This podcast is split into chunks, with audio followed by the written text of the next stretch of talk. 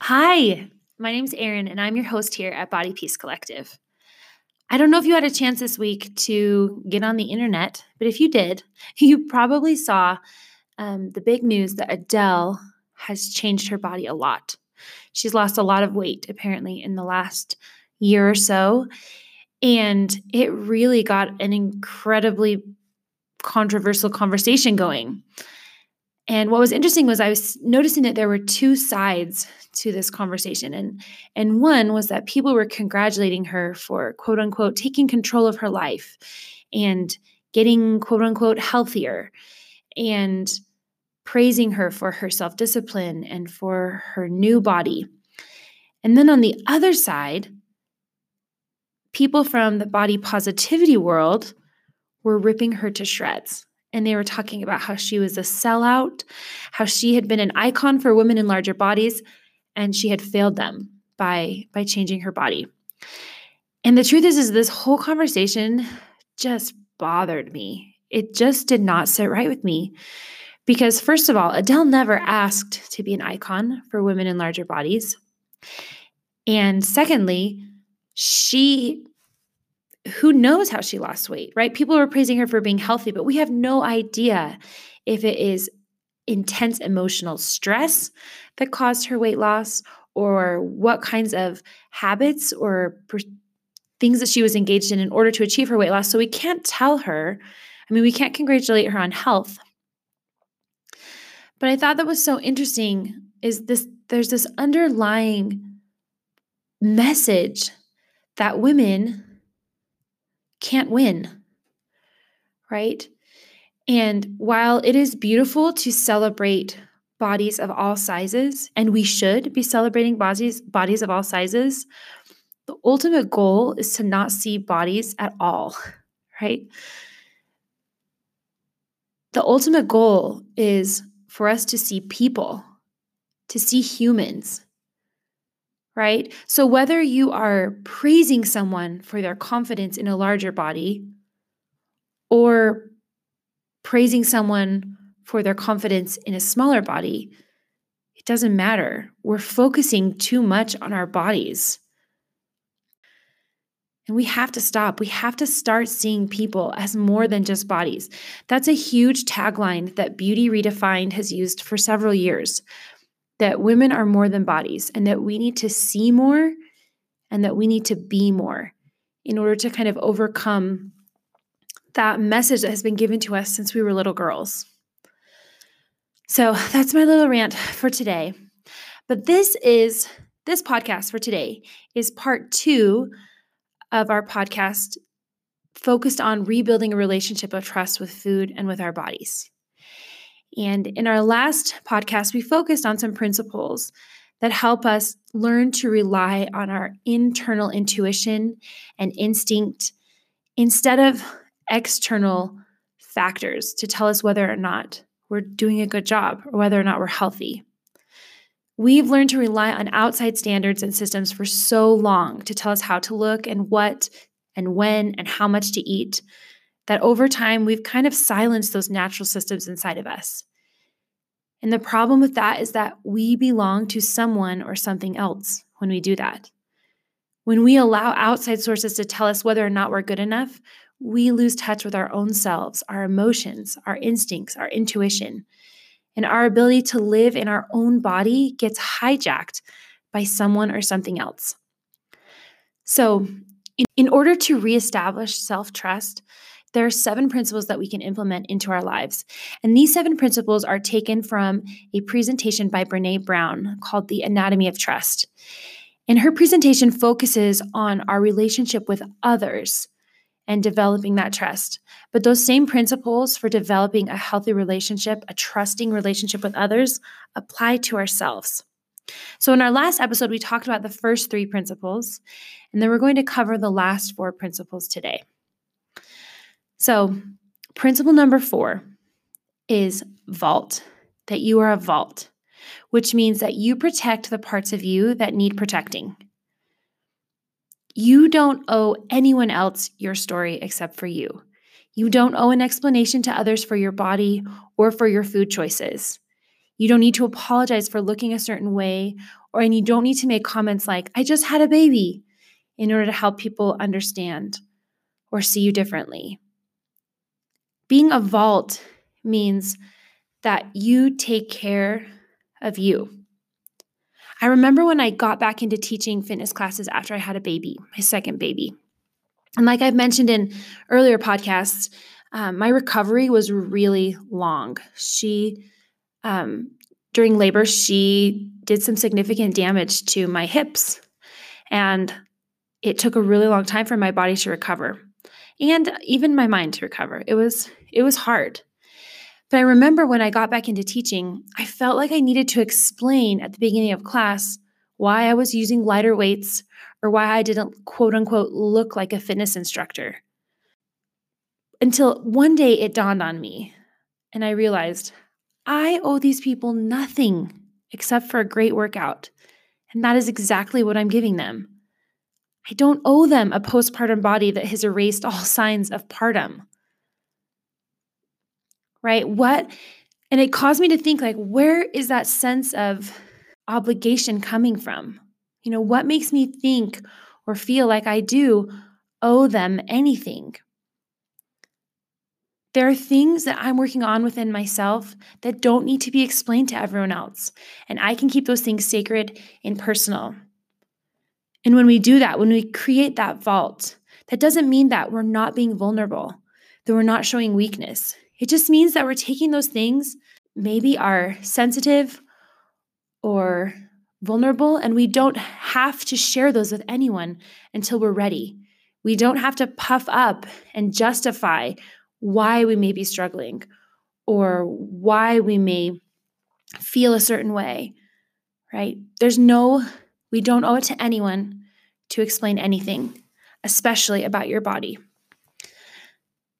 Principle number five is integrity. And the way that Brene Brown describes this is that integrity is choosing courage over comfort. It's choosing to practice your values, not just simply express them. What does that look like in a relationship with yourself? The truth is is that dieting is so much easier than learning to trust yourself with food. Why? Because dieting is familiar. It's easily measurable. And it's also glorified and celebrated by society, right? You haven't eaten carbs for a whole year? Wow, good for you.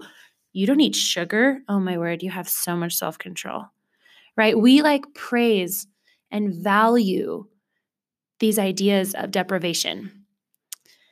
However, having personal integrity is choosing courage over comfort. It's choosing to practice your values, not just simply express them. So what that means is is that if you truly believe that your body is worthy of respect and care, then you will take the time to do the work to take care of yourself in the best way. If you truly believe that all bodies are good, then you will stop judging yourself and you will do the work to stop seeing bodies and start seeing people. If you truly believe that you are the expert of your own body, then you will hold boundaries and you will stick up for yourself when others make comments on your body or your food choices. None of that is easy. But in order to reestablish trust with food and with your body, it requires that you choose courage over comfort over and over and over again. As I've mentioned before, this journey coming to love my body and to respect my body and to appreciate my body has been an ever evolving journey, and I'm still on it, right? I, I think that it's something that because our bodies are constantly changing and because messages are constantly being thrown at us all the time, it really is a daily work and it gets easier. But I remember that when I started with intuitive eating, it kind of morphed into more of a body peace journey over time as I started to really. Um, I don't want to say master the principles of intuitive eating, but as I started to get very comfortable with the principles of intuitive eating, it it became more an issue of learning to love my body. And I believe that the two of the, those two principles, intuitive eating and making peace with your body, they're so connected. They're even dependent on each other, I believe. But throughout this whole journey, one of the greatest things that has come to me is that I've relearned how to connect with myself. I've learned to take what I believe in my head and make it into something that I believe with my heart, something that actually influences how I see the world and how I treat myself and how I treat others. And I think that that's why integrity is so important in this in this journey of learning to trust your body and learning to make peace with food is because it requires you to take something that you know that logically makes sense and then to do the work to make it become a part of you. That is so much easier said than done, right? Like we talk about, if we truly believe that all bodies are good, if you truly believe that in your heart, you'll stop judging yourself, right? If you truly believe that you are the expert of your own body, then you'll start relying on those internal cues. If you truly believe that your body is worthy of respect and care, if you believe that in your heart, not just know that in your head, then you will put in the time and do the work to take care of yourself.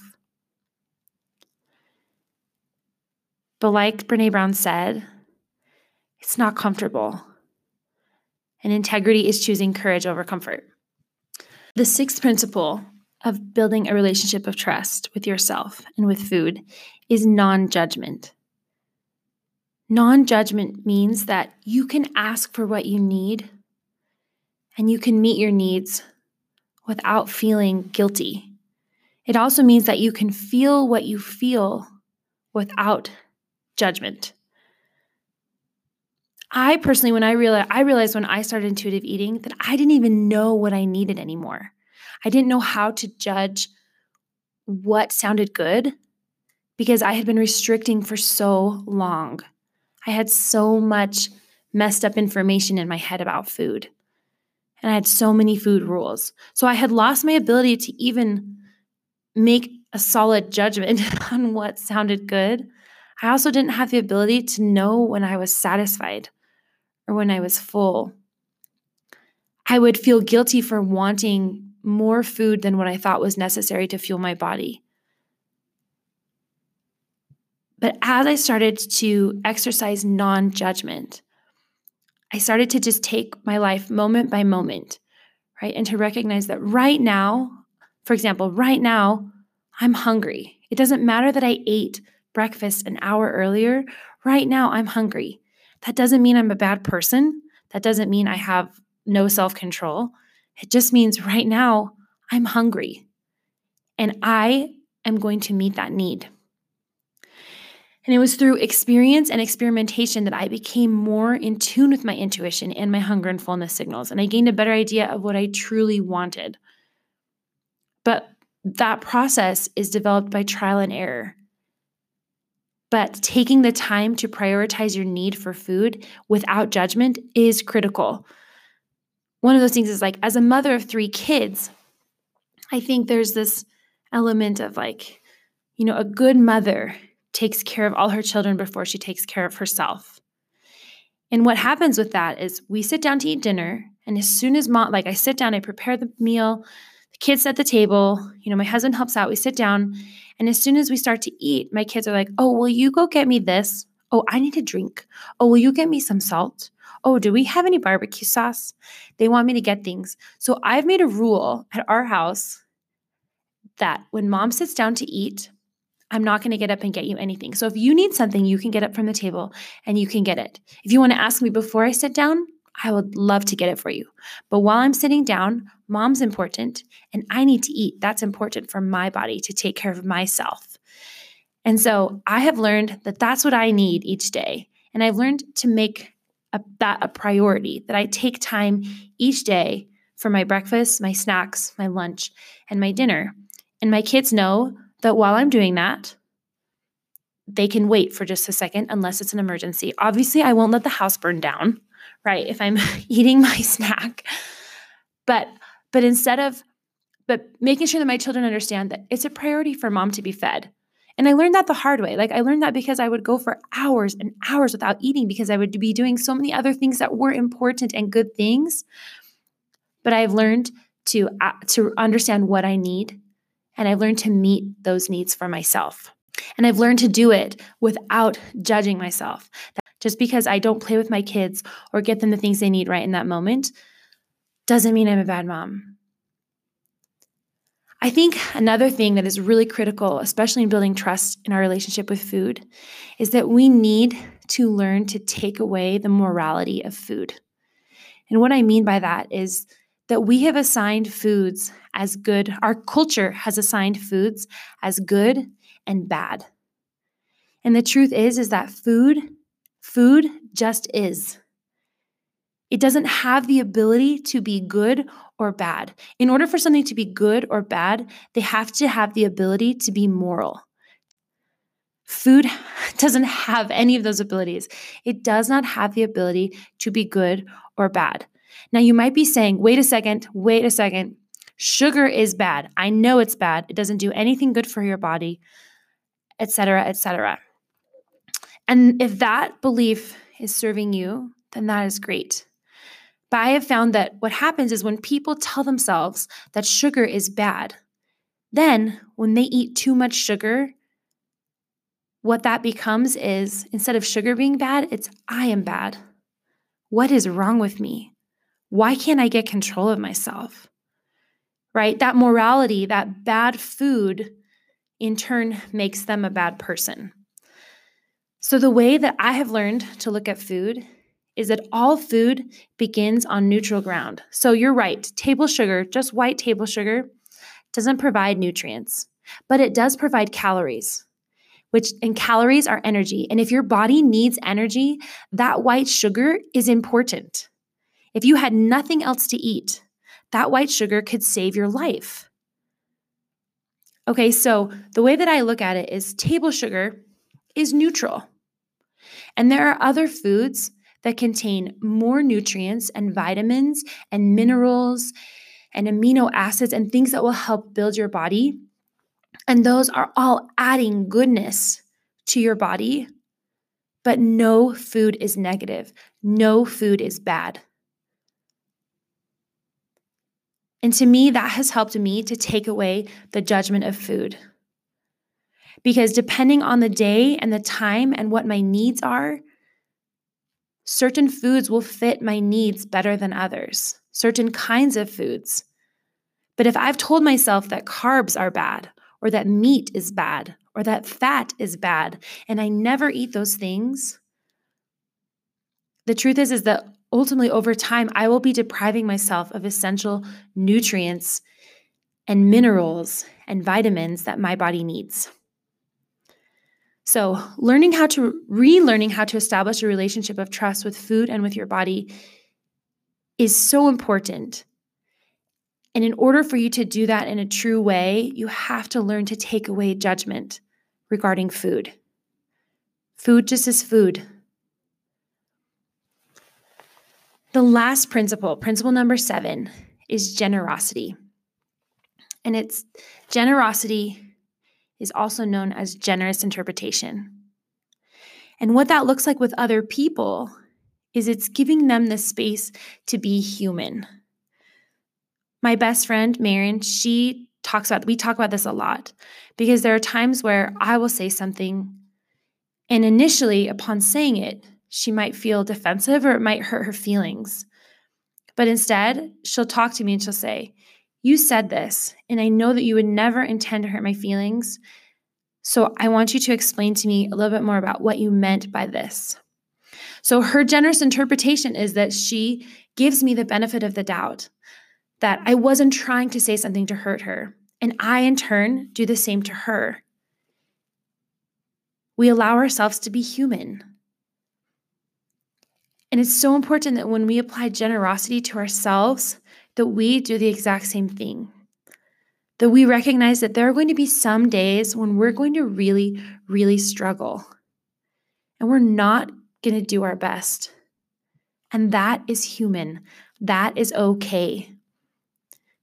Establishing a, establishing a relationship of trust and giving yourself generosity means that you give yourself permission to figure this out.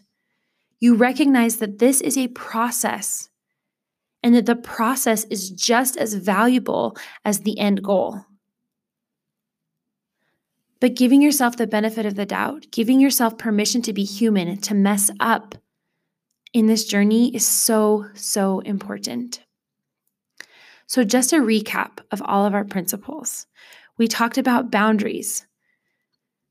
We talked about making sure that no one has the right to tell us what we should or should not be eating, and that we establish boundaries. We establish specific things for ourselves that we recognize what we need and when we need it, and we hold those boundaries. We defend those boundaries. The second one is reliability, making sure that we keep the promises that we make to ourselves right? Especially with regarding food, that means that every day our body knows that it can count on us to provide enough food. It knows that every three to four hours we're going to have something to eat. That's important in developing a relationship of trust with food and with ourselves. The next principle was accountability, recognizing that we are not victims to diet culture, right? Yes, it has influenced our life in powerful ways, and we talked about that. But we're not going to dwell on it because the longer we dwell on it, the longer we give it power to have control over us. The next principle we talked about today was being a vault and protecting the parts of you that need protecting. Remember, you don't owe anyone else your story except for you. You don't owe an explanation for your body or for your food choices, not ever. The next principle we talked about was integrity. You it's choosing courage over comfort. It's choosing to practice your values and not just simply say them, right? It's taking the things that we know and living them so that they become a part of our heart. They become a part of who we are and what we do. And they influence our life every day. We talked about non judgment, asking for what we need and doing so in a way that is not judgmental, right? It's giving us space. And then the last one is generosity or generous interpretation, right? Giving ourselves an opportunity to be human as we struggle through this and figure it out. All of these things are so important as we seek to build a relationship of trust with ourselves, with our bodies, and with food. Like I've said in past episodes, building your community of women to help you navigate this journey and figure this out is so, so important. So I want to encourage you again to please share this podcast with other women in your life. Even just going through them and discussing them is a powerful processing tool that helps you better come to know yourself and to appreciate your body and to explore your relationship with food. So I want to encourage you to share this podcast with other women. I was talking with a friend the other day and telling her how this podcast is actually taking a lot more time than I imagined it taking. Just the edit, like the recording and the editing and the content. And she asked me, like, well, why then, you know, why you're a busy person, so why would you spend so much time doing this? And I realized that I just believe so, so much in the power of a woman that knows who she is and that feels comfortable in her own skin. Because when a woman knows who she is and feels comfortable in her own skin, she allows other people around her to do the same thing. It's this ripple effect. So that is why I started this podcast was to help women to be able to live their best life because they've come to know themselves in a powerful way. And they've come to protect and fight for themselves. Anyway, that's enough for today. But I hope you have a wonderful week, and we will talk to you next Tuesday.